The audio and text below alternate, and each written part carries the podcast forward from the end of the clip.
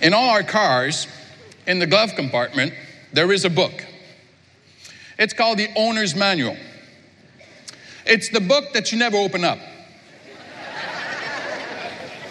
It is the book that when you sell your car 15 years later, the book is brand new because you've never read it. Now, in that book, it is written that you need to put gasoline in your car for it to work. It's actually written down. Now, some of us might feel that that's a little restrictive. That's a little tight in terms of rules, right? What if I want to put water in my car? I'm free to decide what I want to put in my car. Shouldn't I be free? What if I want to, because I'm from Quebec, what if I want to put maple syrup in my car? That'd be more expensive than gas, but but you see, the engineer that designed the engine of my car said if you want to benefit from the car, you need to put gasoline because that's how I made and built the car, right? Well, the engineer of our lives gave us a manual.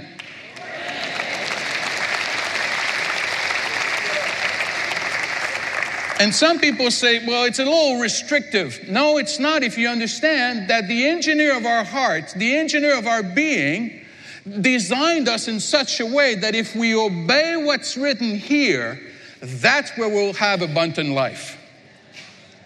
And so today I want to look at some principles that we'll find here in order to build our houses, build our marriages, to have success in our homes. And we're going to look, first of all, at Psalms 127 and the verse 1. It says this Unless the Lord builds the house, they labor in vain who build it. Unless the Lord builds it. So, what I want to do today is use the, the image of a house as an illustration on our marriages, our homes, and how to build them. Now, you may have noticed by now that I have an accent. Well, that's because I'm French.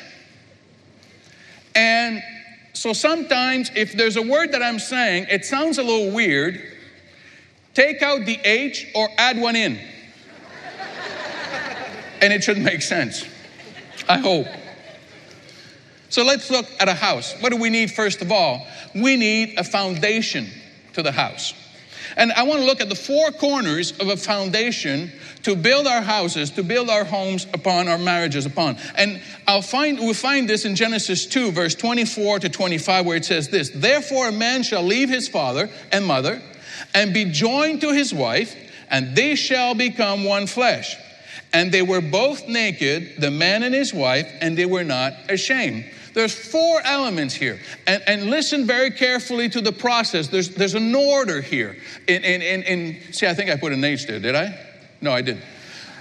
There's order here in the process of building the foundation. So the first corner is separation. Therefore, a man shall leave his father and his mother. He shall leave. See, if I want to build a family, if I want to build a new home, I have to leave my previous home. That is, I have to leave my childhood home. I have to leave my parents. It means that it's like a separation from when I was like when I was born. They had to cut the umbilical cord, right? So that I could grow. Walter Trobisch wrote this. He says, A newborn baby cannot grow unless the umbilical cord is cut. Likewise, a marriage cannot grow unless there is a true separation from the family of your growing up. You shall leave your parents. That doesn't mean you, you cut all contacts with them. That, that doesn't mean that. I mean, you stay in relationship, but you are no longer dependent on your parents. See, if you want to build your home, you can no longer be dependent on your parents. It means cutting off childish behavior. It means that you are no longer dependent on your parents for finances, for your emotions, for physically dependent on them. And it's the idea is not to be independent, but to be autonomous. If I want to build my home, I have to be autonomous.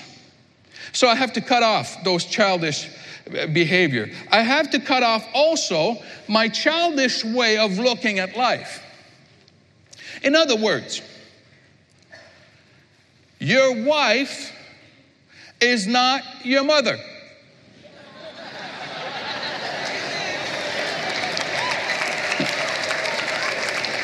Your husband is not your daddy.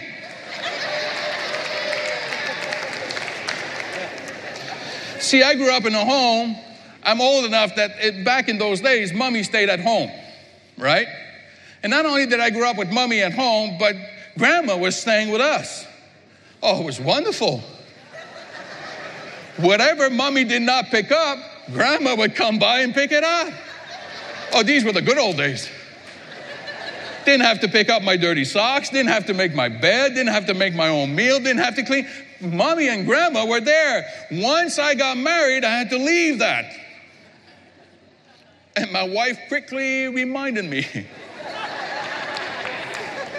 but not only do I have to leave childish behavior and thinking, I have to leave teenage, adolescent thinking. See, in adolescence, it's very normal in adolescence we try to find out who we are. That's why in adolescence, during the, those teenagers, children will become re- rebellious. They're not really rebellious, they're just trying to find themselves, right? And so they really don't want to be like their parents for a season. That's okay, because they're, they're in a quest to find out who they are. They want to be individual, right? They want to be their own person, right? And they all dress the same. but that's okay, it's a process. But in our teenage years, we're very focused, we're self centered. Teenagers are self centered. That's the season in life, and it's normal.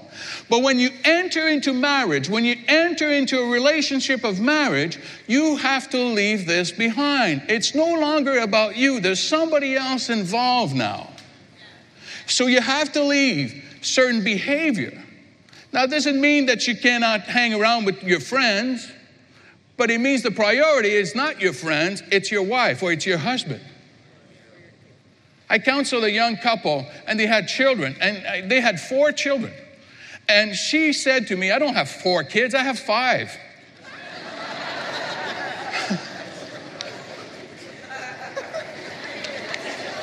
and this is what he did.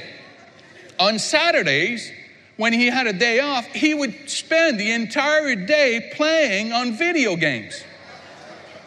I said, You're not serious, are you? He says, Yeah, why? What's wrong with that? Well, I'll tell you what's wrong with that. You're married now. You have to leave this way of thinking. You also have to leave your years as a single person. You're no longer single. That means that when you decide some things, you, you cannot decide something just on your own because you're no longer single.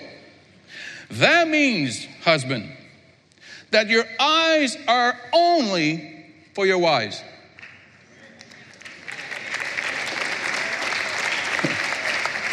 I see many wives applauding right now, and some husbands are. but your eyes are only for her now. See, because you left renouncing all others, right? And then you focus only on her. So I have to leave, and then I have to be joined. In French, the word that's translated here by to be joined, it's actually to be tied up. It's to be tied up. It's an interesting thing, isn't it? So it's a decision, it's a commitment to one another. And it's a monogamous decision. It includes any other possibility. It, I renounce any other possibilities. It's a question of loyalty. It's a question of commitment. Now, this is not rigid. It, it, it's not. Uh, it doesn't cut off our, our lives. It, it's it's a mutual support. We're committed to each other. The Hebrew word here that's translated to be joined means to be stuck together. It means to grab on, hang on for dear life. That's what marriage is all about. When you make that commitment you're joined to your wife, you're joined to your husband, you say, okay, now we're to hang on to each other. No matter what the storms will come and what will be, we're hanging on to each other until death do us part. Till death do us part. See, very early on in our marriage, my wife and I decided that we were in it till death do us part. And so we decided that we eliminated the word divorce. The divorce is no longer part of our language. And for 34 years now, we've never said the word divorce. It's never been said. Now, murder came up two or three times, but not divorce. See, there's a, there's a seal of God on your marriage. God has put his stamp on your marriage.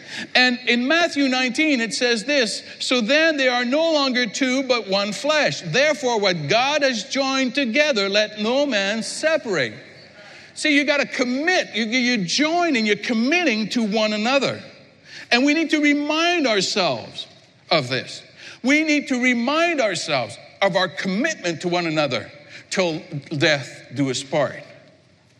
Sometimes we forget. Sometimes we take it for granted. But it's good to remind ourselves. And one of the way we can remind ourselves of that is to have a long-term plan for our marriage. We heard about that yesterday at the conference. But we have, my wife and I have a plan for our retirement. I don't know when it's going to be. I don't know if it's going to be. but we have plans. We want to grow old together. Now, yesterday, if you were here, you saw something that was absolutely unbelievable. Now, I've been pastoring for over 30 years. I've done marriage counseling, I've done marriage conference for, for a lot of years, but I never saw what we saw yesterday. When it came to the renewing of the vows, I was ready that we were going to stand there and repeat after me. But Pastor Carter and Pastor Teresa just brought us in to a level of, of vulnerability, of transparency. And what an example! What an example that was. As we were encouraged and we were asked then to follow suit and renew our vows. See, that was teaching by example. And Times Square Church, you're blessed to be under this leadership. You're really blessed. You're really blessed. So it's to be joined to become one flesh. There's a uni- unity here. See, that's the miracle of marriage. And it's so different than just living together. We're not, we're not just living together, we're becoming one flesh. It's a lifetime project where two different people with two different personalities, two different backgrounds, two different level of experiences, two different kind of wounds are united to form a new entity. Now, it's not fusional. It's not one that disappears into the other. No, no, no. It's a union where the two become one. It's like two dancers that dance to the same music and they are in perfect unity. They complete each other. That's what God is calling us to. This is what God is inviting us to. But if it's one flesh, it also means that it's alive. That there's a growing process through this. See? And they shall become one flesh. Did you see how it's written? That there's a process in it. Shall become. We are more one flesh today after 34 years than we were in the first year of marriage. As we are growing together, becoming more and more in tune with each other. Have you noticed that sometimes there's people that have been married for a long, long time and they almost look alike? Physically. Have you, have you noticed that? Isn't that amazing? How you can really become one flesh. You look at these two and say, wait a minute, are you brother and sister? What's going on here? Right? But they've been married so long. You see, we're called to be one flesh. So that means your spouse is not your enemy. Let me repeat this your spouse is not your enemy. See, I have many couples that come into my office, and if I was to ask who's your enemy in your life, they'll point at each other. no, she's not your enemy. He's not your enemy. You're called to become one flesh. One flesh. And towards what? Towards divine intimacy. To be naked and unashamed. And we talked about that on the weekend. See, the goal of God it's His thought, it's His project, it's His idea that we would live such intimacy in, in our marriages that's not just physical intimacy, although it includes physical intimacy, it, it, does include sexual relationship. And sex is God's idea, and I think it was a good idea. But He put it, did you see the process where He's putting it? Leave, join, we're committing to become one flesh, intimacy. Follow the process, follow the steps here, okay? But it's not just sexual intimacy that God is calling us to, He's calling us to emotional. Being naked emotionally, to share with each other what I'm going through, to share what's in my heart. Sometimes men will not share to their wives what's going on in their heart because they don't want to worry their wives because they're concerned about certain things. And I don't want to talk to my wife about this because I don't want her to get worried. She's already worried enough. I don't want to pile it on.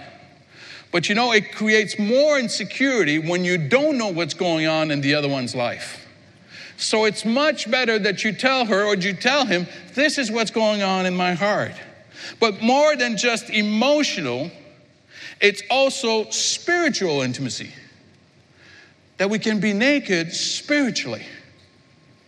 That means I'm sharing what God is putting on my heart. I'm sharing the word together. I'm sharing what, what conviction that God is putting on my heart, the dreams that God is giving me. I'm sharing what I'm sensing that God is wants to lead us. What's the next step? What, who are the people we, He wants us to minister to? I, I, need to talk. We need to talk to each other. We're, we're one flesh. We're in this together. So we need to be naked spiritually. That means we pray with each other but we also pray for one another. I know what I need to pray for my wife. I know what's in her heart. I know what her prayer requests are. I know that. She knows what she needs to pray for me. See, there's, there's a nakedness that is spiritual. It's spiritual. So when you're naked and not ashamed, that means there's no secret. There's no secret. There's no secret. Last May, I was invited to go to France and to do 10 days of ministry. And I left in such a rush that I forgot my cell phone in my office. I left it behind. And to be honest with you, I went through a panic attack at the airport. How am I going to survive without my phone? Isn't that amazing? I'm old enough to remember there were years you could only go as far as the wire would lead you to, for the wire, for the phone, right? There used to be a life without a phone. and maybe it was a good life. anyway. So I left my phone. So I called my wife and I said, Sweetheart, would you please go to the office? I, I forgot my phone. I left it behind. I don't want to leave it in the office for 10 days. Just go and pick it up and I'll, you know, when I get home, I'll, I'll have it, right? Now, my wife has my password to my phone. And I slept very well.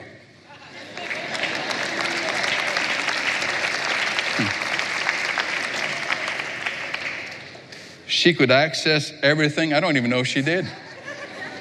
She could access all my text messages. She could access all my email accounts. She could access all my Facebook account and Messenger account and whatever else account that's on this, right? Because we have nothing to hide. We're naked and unashamed.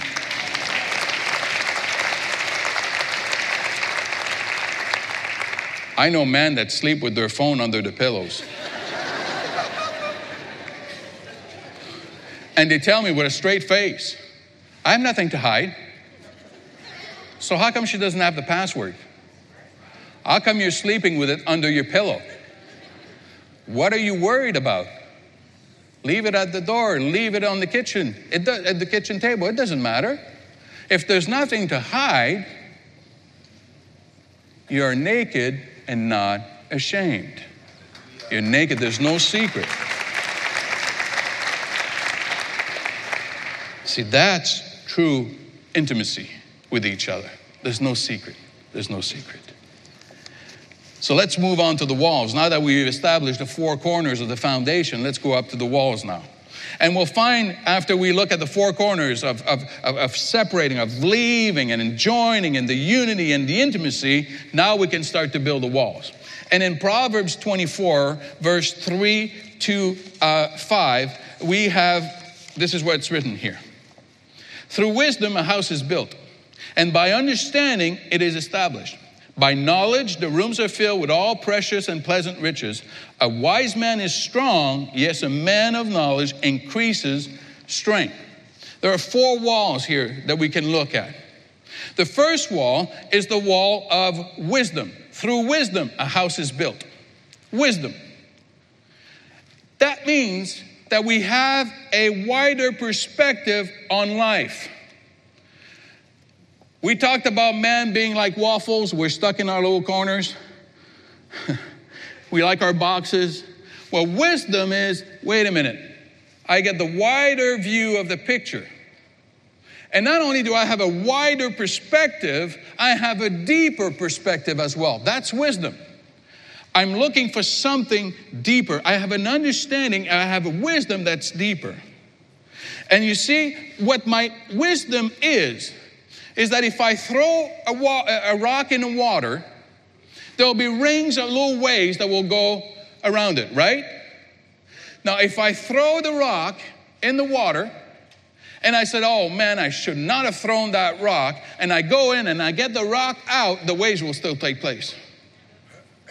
So it's the same thing in our relationship, and it's the same thing in our marriage that sometimes we hurt each other and we regret it, we express repentance, but we forget. Wisdom says, yeah, but there'll be some waves. In other words, if I hurt you and I say, please forgive me, and you forgive me, the pain might not go away right away. And I may have lost your trust. So, wisdom tells me that. We need wisdom to address problems. Wisdom also means patience. We need to be patient with each other. We understand we have wisdom. The second wall is understanding. It says, and by understanding it is established. Understanding means that we comprehend, we have a, an understanding of what life is all about and what marriage is all about. And if you don't understand everything, please understand this. If you can just leave with this law, if you can just leave with this understanding today, here it is. You ready? You reap what you sow.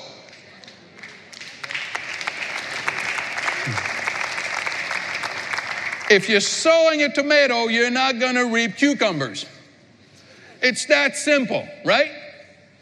So let me ask you this What are you sowing in your relationship? What are you sowing in your homes? What are you sowing in your marriage? If all you're sowing are criticism and bitterness and complaining and disrespect, guess what you're gonna reap?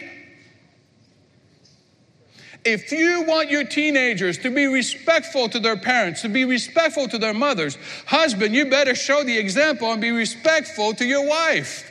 You got to sow respect if you want to reap respect. You got to sow grace if you want to reap grace. You have to sow mercy if you want to reap mercy. What are you sowing in your relationship? And that's way beyond just the relationship of marriage and the home. It's in our entire life. What are you sowing around you? The third wall is called knowledge. Knowledge. It says, by knowledge, the rooms are filled with all precious and pleasant riches. Knowledge means that we have a lot to learn when it comes to marriage. Some of us have had a wonderful inheritance from our parents. We grew up in a beautiful family, and so we've, we've learned so many great lessons, and we know how to do this. But some of us, that's not our experience. Some of us, we go into marriage and we want to succeed, we want to build a great home, but we lack knowledge. And so that means we have to go and find knowledge.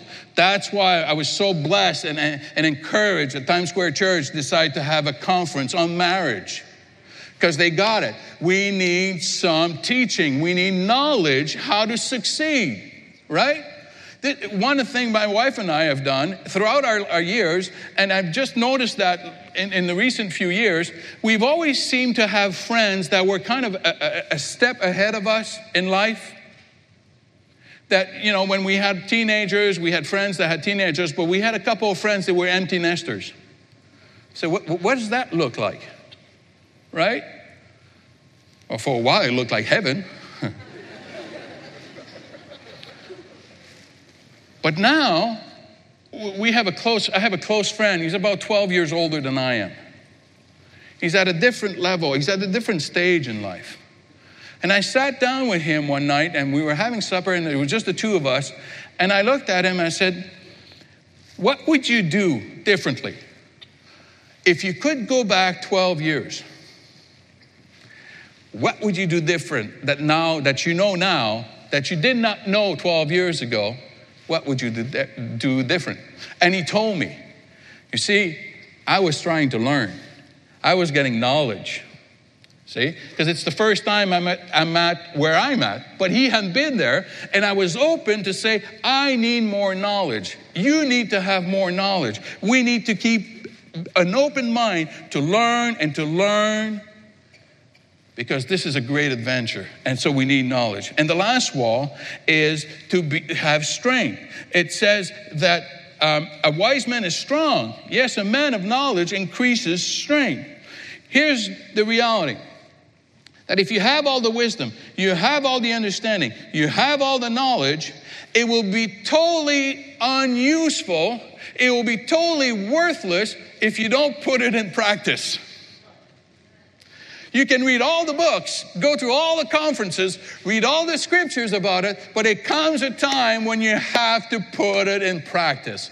And that will take effort, that will take strength. That means you have to work on it and you have to put it in practice. Isn't that what Jesus said? That the wise man builds a house and he listens to the commandment of God and he puts them in practice, and his house is built on the rock. But the foolish man, he hears the commandment of God, he hears the teaching, but he doesn't do it. And his house is built on the sand. And when the storm comes, it wipes out the house. It comes, it comes back to putting it in practice. What I'm always been fascinated about that scripture, when Jesus uses that image, is that the storm came on both houses. It will come. Life, there'll be storms. It's what you're founded on. Are you putting in practice what you know? So that will have to be, you'll need strength and we'll have to obey. So let's look at the roof now that we've had the four walls. And it's Psalm 1, 2, and 7. We read it earlier. Unless the Lord builds the house, they labor in, in vain who build it. Because some of you are listening to me you're looking at all this and you say, well, that's impossible. I can't do this. Some of you are single and you're looking at this, oh man, I, I can't do this. I don't have what it takes to, to, to, to, to do this. I don't have what it takes to, re, to, to have success and, and build a home and build a marriage and build that kind of relationship till death do us part. Wow, I don't have that kind of strength for commitment. I don't have that kind of wisdom. I don't have that kind of knowledge. Well, I have good news for you. See, God says, I'll be there. I'll be the roof. I'm going to hold everything together. Because you know, the roof, once you put the roof on the house, that's what gives strength to all the walls, everything stays in place. Now it's strong. And God is saying, I'm going to be the roof. And whatever you need, I'm going to give it to you. You see, we don't have success in our marriage and in our homes because we're good or because we have talents or because, no, it's because of God. It's because of God. And so we need to go to Him, say, Lord, build my house, build my marriage, protect it. So we need to have that covering. Look at Proverbs 2, and, uh, Proverbs 2, verse 6. It says, For the Lord gives wisdom, from His mouth comes knowledge and understanding. Whoa, that's exactly what I needed. That's exactly the walls of my house. That's exactly, and it says, The Lord will give it to me. James 1, verse 5 says, If any of you lacks wisdom, let him ask of God, who gives to all liberally and without reproach, and it will be given to him. God will give you what you need. God will give you the strength to have success in your home. He will give you what you need. He'll give you the strength. It says what God has joined together. We read it earlier. What God has joined together. This is not just two human beings deciding to live together and to be, spend the rest of their lives together. No, no, there's an action of God. There's an act of God. It's I'm going to join the two of you. I'll be the roof. I'll be your protection. Because the roof protects what's in the house. So I'll be the protection over your marriage. I'll be your protection over your home. I'll be protection over your heart. I'll be your protection. I will cover you. I will cover you. See, we need God's covering. We need God's covering.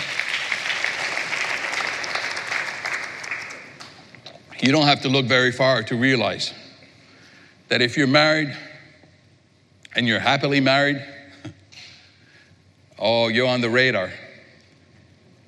There's somebody that's not happy with that. somebody that's, you're going to be a target. And that's when you need to have the covering of God on your life and on your marriage and on your home. You say, well, Pastor, my marriage is doing well. Well, don't take it for granted because there may be a storm coming. I'm always reminded of the old TV show, Star, uh, Star Trek. Remember that show? When it, the, the commander would say, Shields up, right? And the other space, you don't know what I'm talking about, do you? That's what you feel like when, oh. Used to be a TV show, a spaceship, start, you know, shield. Aliens would attack and they wouldn't work because there was a shield. All right. Covering. Okay, let's go back with covering. I lost half the congregation here. Oh, I feel old now. We need God's covering because you're going to be a target. Here's why you're going to be a target. Because I believe with all my heart that the foundation of our society and the foundation of the church is marriage and families. I really believe this because your church cannot be more united than your homes are. If you can't stand your wife and she's coming with, to church with you, you can have more unity in the church than you had at home. And that's why the enemy wants to destroy that. Just at the hotel, we were checking in late Friday night. And there was a lady that was welcoming us at the hotel, and she says, uh, something going on at Times Square Church this weekend. There's a lot of people that seem to be uh, coming in. So we said, Yeah, there's a marriage conference. Said, oh. And she looked at me, she said, Are you one of the guest speakers? I said, Yes, I am. And she looked at me and she said, How long have you been married? And I looked at her, I said, 34 years. And her face changed. She says, 34 years? I said, Yeah. 34 years. Yeah. I'm happy. 34 years. Yeah.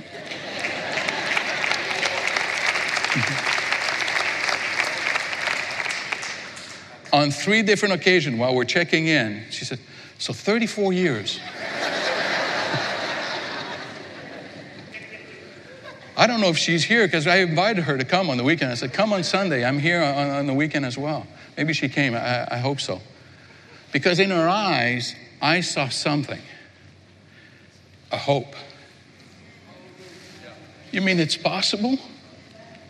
You mean you're telling me that it's still possible in this day and age that we can be married for all our lives, that we can be happy.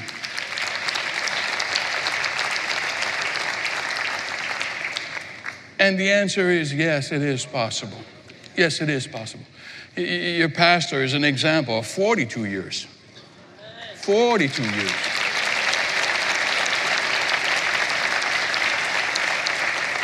It's possible. That's part of our responsibility as those of us who have been married for a long time, for all the young people and the younger ones that are getting married. Because you see, I believe that in the heart of every human being, there's that hope. Can I have somebody to share my life with? Can I have somebody that I can be naked and unashamed with for the rest of my life? Can, can there be someone there to build a home, to build a family? And if you're here today and that's your hope, but you don't know Jesus, that's where it starts. See, I had that hope growing up, but I didn't get saved till I was 22. And I knew that the way I was and what I was doing and where the way I was thinking, there was no way it would be possible to get married and to have a family. It was impossible, not with the kind of man that I was. But with God, all things are possible. All things are possible. So you need the roof. You need the roof. We need God. We need God. And with God, it's possible to have a healthy home, a solid marriage, a solid home. Now, I would like to pray for you. See, I was so impressed that during the entire weekend, many of you single people were here. And I thought, wow, Lord, this is incredible. Because for many of you, there's a hope. There's a hope. But you're scared. You're scared because of what you see around you. You wonder if it's still possible. Maybe you saw it in your own family. Maybe you saw it in your parents. Maybe you were uh, disappointed with people. Maybe you went through some really hard relationship that just left you so broken, so broken. But the hope is there, the dream is there. Now, let me say this to you you are no less valuable than someone that's married. In Christ, we have our identity and our value.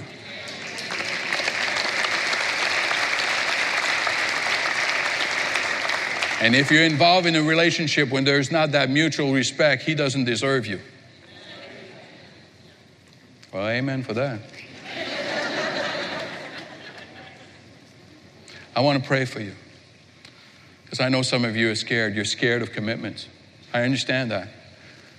Commitment is so rare these days. And you think, I can't do this. Well, neither can I, but by God's grace. So, Father, I pray for every single person that just stood. Oh, Father, I just pray for your blessing on them. Lord, there's some that are standing, they're single right now. And it wasn't the plan that they had for their lives at the age where they're at now. That's not what they thought was going to happen. That wasn't the dream. That wasn't the hope.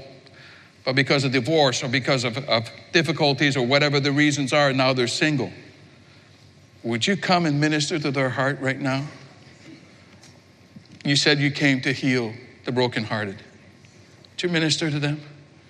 that each one realize that when they feel so lonely at times, that you are right there with them, that they are in the safety of your arms. So I pray that you would help them. I know some of them are scared. Would you give them strength? Would you give them knowledge, understanding, and wisdom?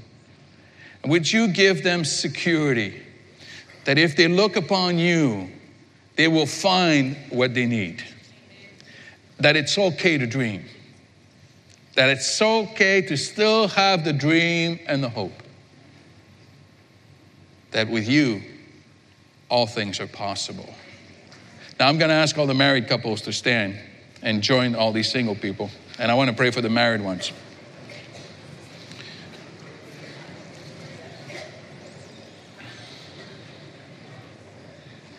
Lord, I pray for all the married couples in this house. Paul said that the image of the relationship of Jesus and the church is represented by the relationship of marriage between a husband and a wife. And Lord, I pray that you would really impact this on our heart and on our mind right now that it's not just about us, it's about you. We are reflecting your glory. We are to be called, we're called evangelists in terms of our marriage so that people in the world can see that Jesus is there and he's alive. So I pray for restoration. Some are here and they're broken. Their relationship is just hanging on by a thread. So I pray you give them strength. I pray you give them wisdom. Pray you give them understanding and knowledge. Give them the strength to say, no, we're going to go on. Because what God has joined together, we're not going to let anything and anyone separate. So we're going to hang on. We're going to work it out. We may need to have outside help and we'll ask for help. But we're going to stay for the long run till death do us part. So I pray for your blessing on every home that's here, represented here, for your glory, Jesus, and in your name. And everybody said, Amen. Amen. Amen.